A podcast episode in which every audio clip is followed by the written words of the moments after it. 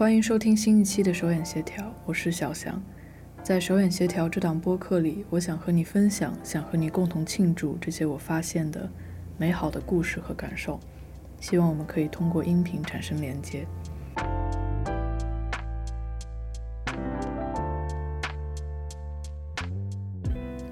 某一个早晨醒来后，我发现双手干燥。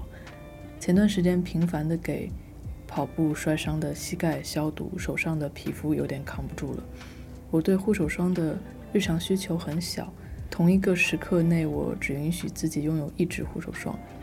现在虽然我没有，但我有一种预感，下个礼拜我跟好朋友见面的时候他会送我一支，因为几个月前我们一起逛街，他让我试闻了很多很多款，闻到我头晕。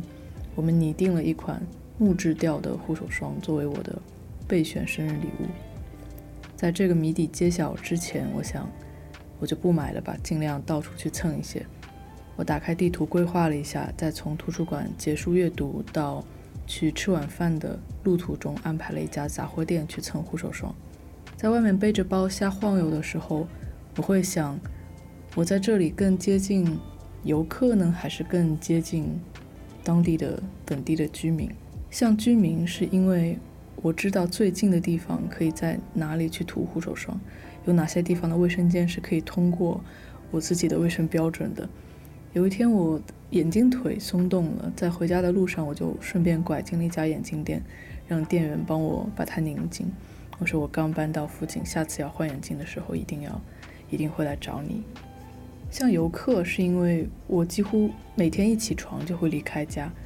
等确定了除了洗澡和睡觉以外没有别的事情做之后才会回来。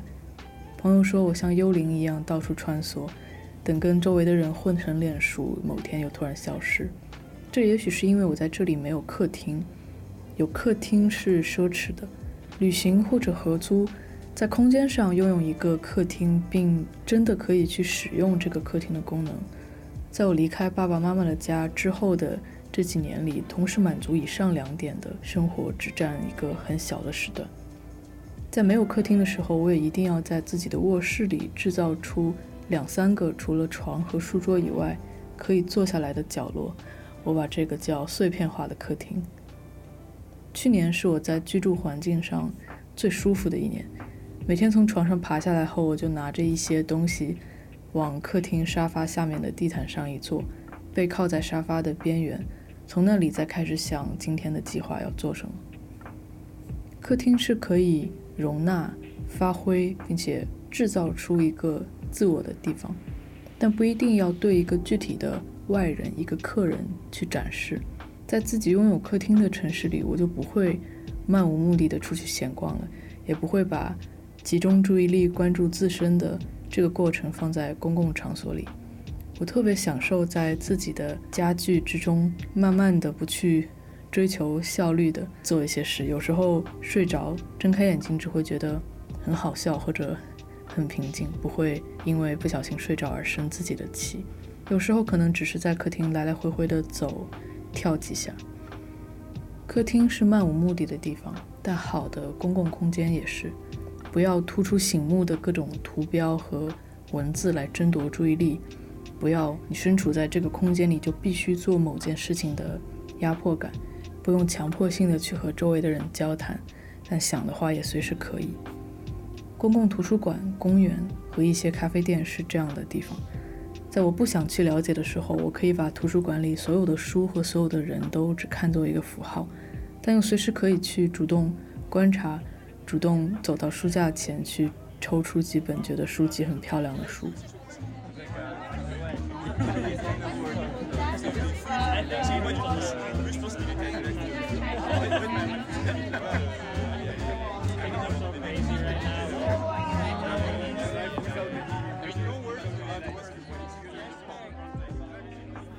在这些地方，我们和周围的陌生人或者认识的朋友共享空气，我们吃一个来源的水和食物，用同一个马桶、同一卷厕纸。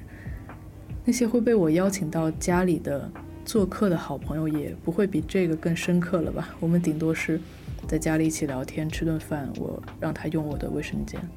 所以那股因为租的房子没有客厅而产生的委屈和憋屈，是可以通过出门去广阔无比的公共客厅中去释放的。早上我会带着电脑或者书写东西的本子和笔，走十五分钟，来到公共图书馆一张很漂亮的木头桌子前。接下来，我想向你介绍在过去的两周里出现在我公共客厅里的十位客人。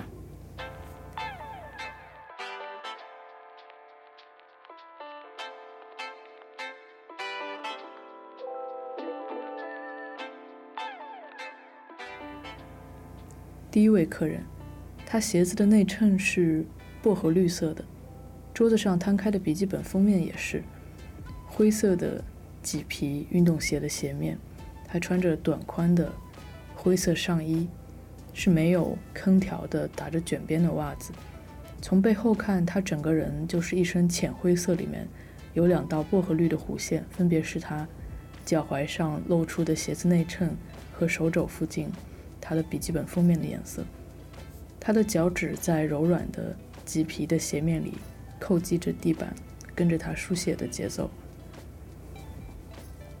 第二位客人，他在离我两米远的地方坐下了，但这张沙发特别特别长，虽然离我那么远，但我们还坐在同一张沙发上。我注意到他手里拎着一条透明的雨伞袋，天气预报说傍晚会下雨。可是我现在坐的地方，往窗外看就是海面，看不出海上有下雨。他像在校门口吃小包装的零食一样，把长条形的袋子里面底部的一个东西一点点挤出来，不是伞，是一个水杯。我想起来，美术馆门口的工作人员确实会用手示意你把水杯放进任何一种形式的包里。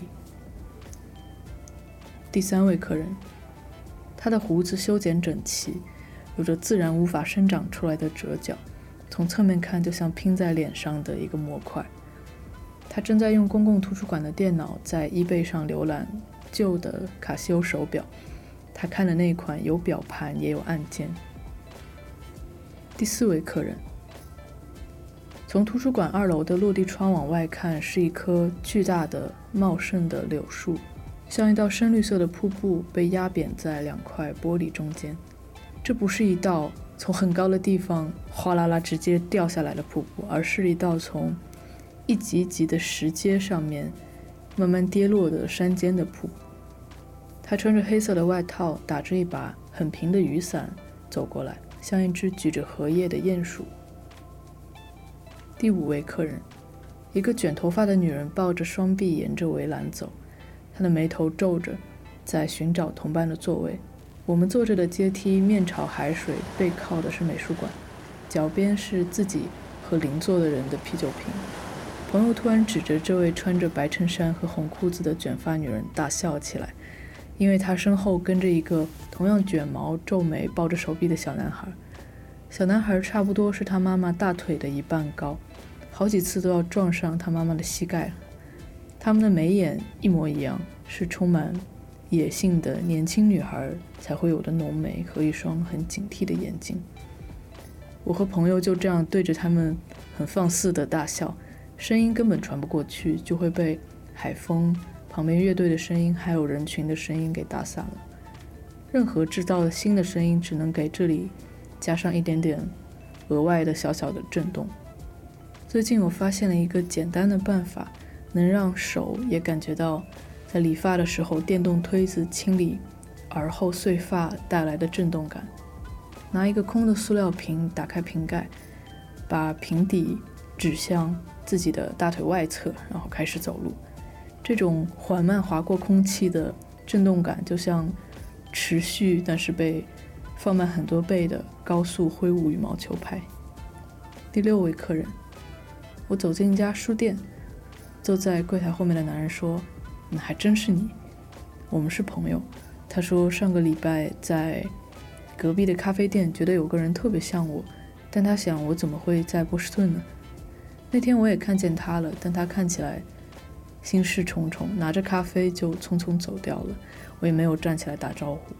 每隔几个月，这家书店就会有一次主题展览，这次他呕吐一样的一次性。”想出了十二个主题，并给每一个都做了迷你的陈列。这次我是专门来店里参与投票的。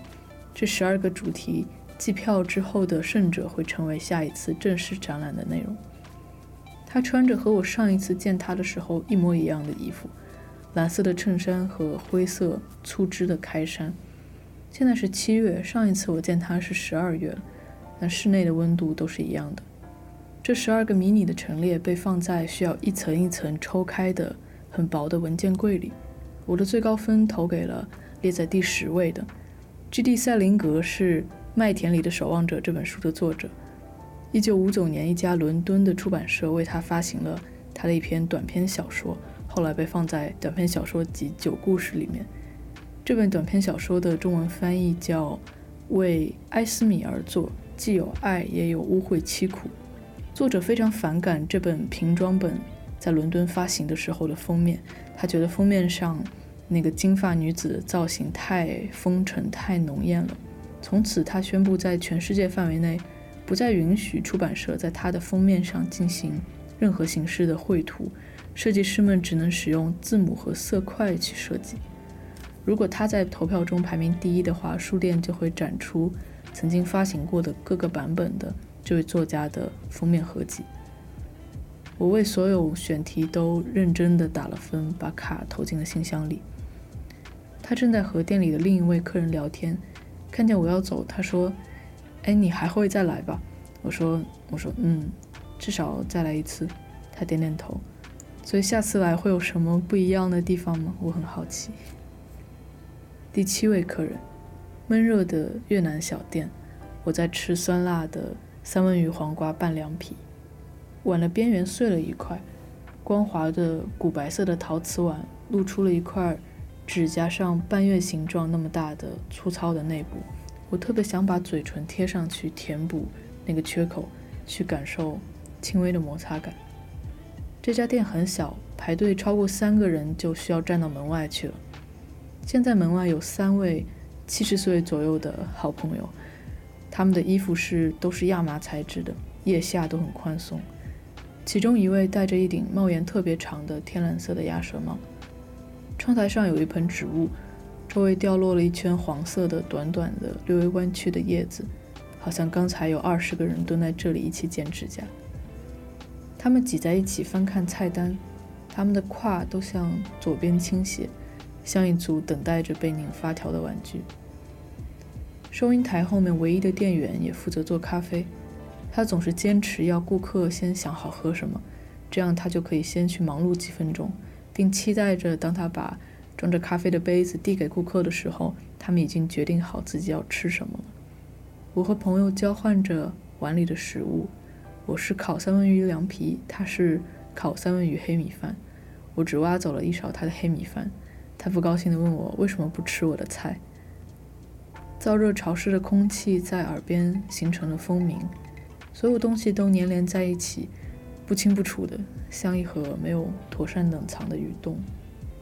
我必须时不时喝一口冰水，才能把耳边的这股声音消下去。柜台前的那三个女生在唱生日快乐，在我捕捉到这段旋律的时候，她们已经进入了最后一小节。回头正好看见她们端着一盘东西往后院走。店员还意犹未尽的，两只鼓掌的手合在一起贴在胸前。我们临走前去后院和他们说了句生日快乐。他们从一盘草莓芝士蛋糕里抬起头，这是今天店里唯一的一块草莓芝士蛋糕。我点单的时候也看见它了，隔着玻璃罩称赞了一句：“这块蛋糕真美。”我和朋友都猜错了今天生日的主角。这三位女士里有两位都是。穿着全身的蓝色系，自然会让我觉得唯一穿着白色背心的那位是今天需要被突出的人。我们简单的说了几句就离开了，他们也很快回到自己的对话里。我问朋友：“你觉得我们老了以后会这么幸运的？”我还没说完，他说：“会的。”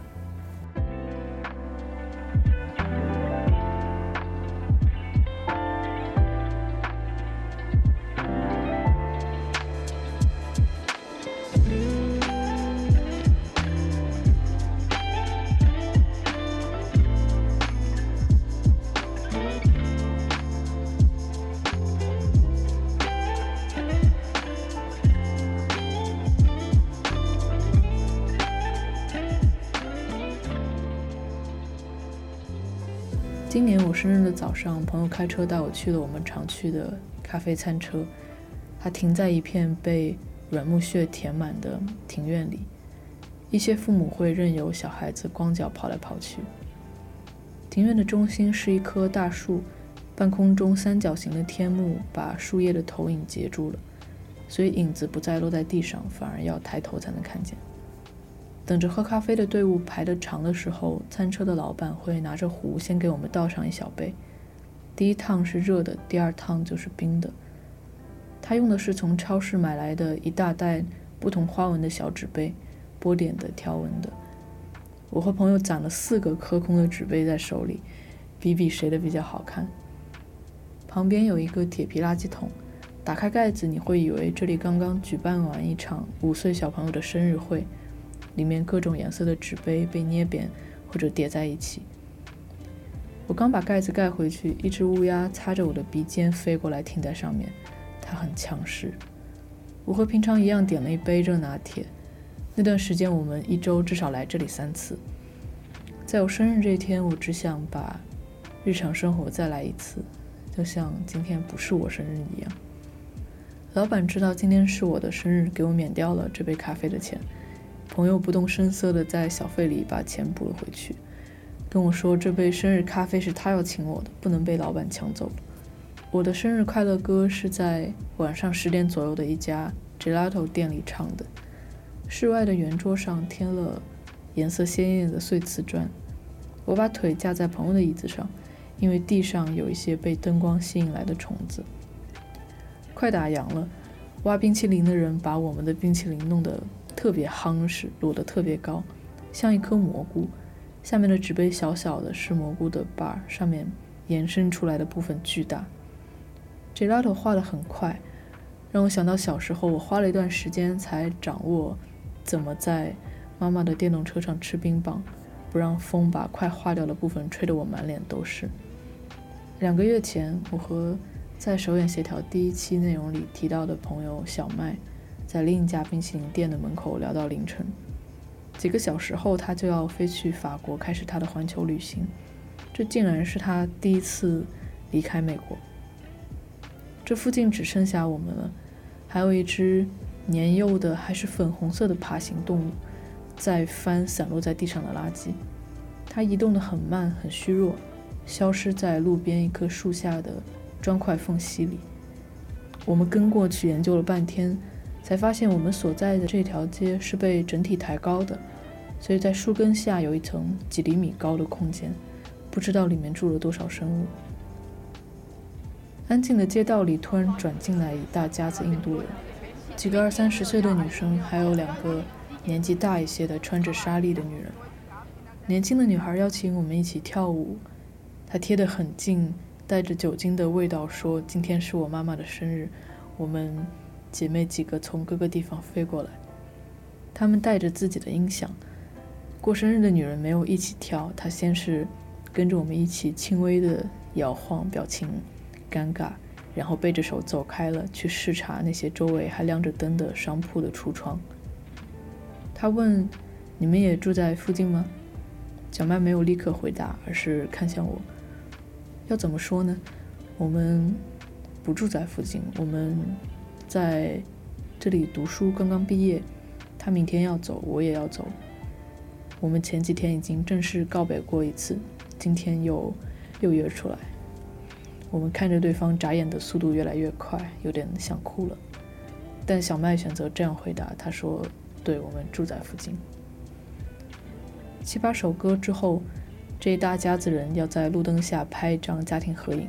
我和朋友赶紧跑开，却被他们拉了回来。最终那张照片里，我站在正中间。也许穿着背心短裤和网球鞋刚打完网球的我会被打印出来，出现在印度的一间客厅里。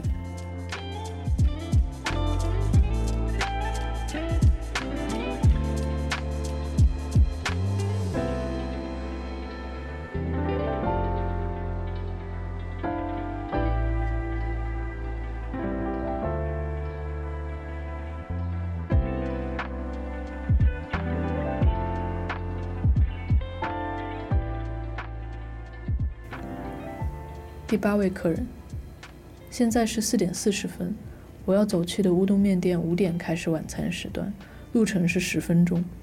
为了到的不早不晚，我们尽量走得慢一点，在没有车的路口都耐心地等待每个红灯。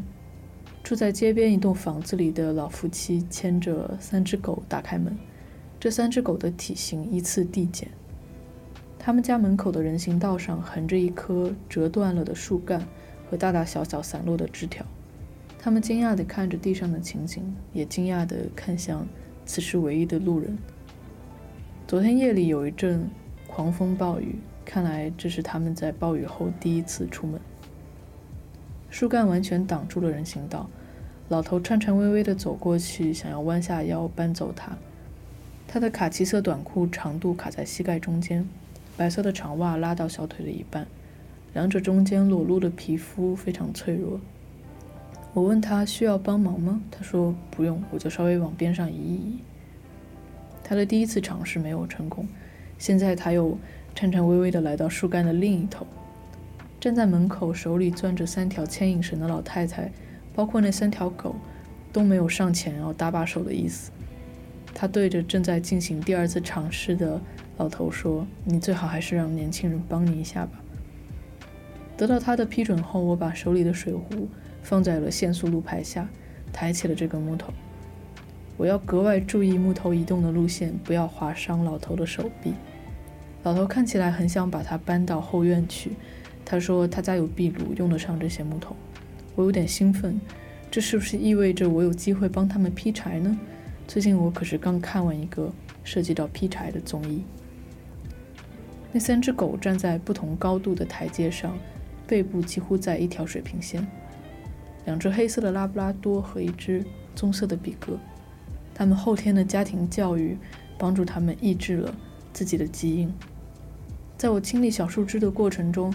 老太太说：“别戳到眼睛了，你们俩都小心。”此时，老头已经成功的把自己困在了后院里，好像被人用魔法扔进了盘根错节的枯木丛。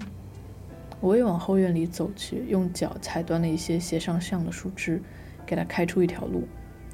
眼看他就要挪出来了，女主人和三只狗一扭屁股，开始了今天的散步。我到乌冬面店的时候，刚好五点过五分，店里的三张桌子满了，我被安排在了吧台。离我二十米不到的地方，就是一筐不断被搅动的冰镇的乌冬面，筐是蓝色的。我的腿上有几道浅浅的划痕，摸了摸，没有痛感，像是能被轻易抚平的珊瑚绒面料。第九位客人，公交车站有三个人，一个背着书包的女生。一个推着推车的流浪汉和我，他来回扫视我们的脸。他展开了放在推车上的一摞灰色的毯子，向那个女生走去。他问：“你能帮我抓着这两个脚吗？”女生懵懂地照做了。他在叠毯子，他不断地制造出新的两个脚让女生抓住，双臂展开交换位置，靠近又拉远，这样重复了几次。在清晨的阳光里，周围都是从他的毯子里抖出来的灰，但场面是温馨的。第十位客人，一位手工陶瓷艺术家在我身后摆了摊子，他的父母打扮得很正式，在为他和他的摊子合影。他端着一碗草莓，有客人上前小心翼翼地到处乱摸的时候，他就把草莓藏在一个陶罐的后面。今天在这个三岔路口有几支爵士乐队进行演出。几位附近咖啡店的店员在挂灯带。他站在椅子上，拿着一把扫帚，努力地往上送，想把灯带落在二楼阳台上一个向上翘的结构上。帮他扶住椅子的同事穿着一件高领的红色背心，他的头发盘得低低的，脖子上有一条金色的蛇骨链。这样的活动大概是第一次办，因为他们彼此询问着：“你看这样行吗？这样可以吗？”持续不断的调整，但没有任何人敢肯定对方。我背对着乐队，看向路过的人。一个戴着桃红色头巾的女人和她的朋友脱了袜子和鞋，在砖块路上跳舞。一个卖鲜花的摊主打算把他的摊位往右边挪一挪，他一束一束的搬，一点也不着急。我盯着他的动作，不断有人从他的身前跟身后走过，他们的眼神里都充满笑意。一个在自行车上的人把骑行的速度降得很慢，他粉色的长袜上有一条黑色的线条，沿着跟腱的方向。过了几分钟，他兜了一圈绕了回来。可能他最喜欢的一段音乐是他起远后才从身后传来的吧，或者他是一个。需要一段时间才能做好决定，无法立刻停下的人。他站在路边扶着车听，过了一会儿，他把书包放下来，又过了一会儿，他把车也放在了地上。我的背被阳光晒着，只有撑在木头桌子上的手肘能感到潮湿的凉意。这张放在户外的木头桌子看上去颜色并不深，但像下完雨第二天的草地，表面上干了，坐上去屁股还是会湿的。有两个男生带着一卷白绿格子的布坐在我旁边，扎着丸子头的男生也是咖啡店的店员，他从一个棕色的小包里倒出国际象棋的棋子，棋子底部都有一层绿色的绒布。他们对战的节奏像在排练剧本一样迅速，棋子落在桌面上的声音融合在鼓点里。我数不清我目光所及之处有多少张在笑的脸，如果有镜子的话。还要加上我自己也在笑。这是今天我为自己找的客厅。两个小时后，我觉得听得差不多了，背着包回到了我的卧室。我还是需要去买一管护手霜。这两天见到了朋友，他送给我的生日礼物是我最喜欢的护手霜味道的一瓶香水。好了，这就是这一期手眼协调的全部内容了。有关的图片我会放在手眼协调点 com 这个网站里，你可以直接点击 show note 里的链接去看一看。你会把城市里的公共空间当成自己的客厅吗？或者你的家里有一个客厅，你喜欢在客厅做什么？欢迎你留言进行分享。如果你喜欢手眼协调，也喜欢到处拍一些无用的照片的话，你可以考虑加入我们的群聊，添加方式在 show note 里。最近我们分享过彼此在生活中遇到的椅子、杯子、包、挂在墙上的东西、树，还有路人的背影。好了，很高兴认识你，希望我们可以通过音频产生连接。我们下期再见，拜拜。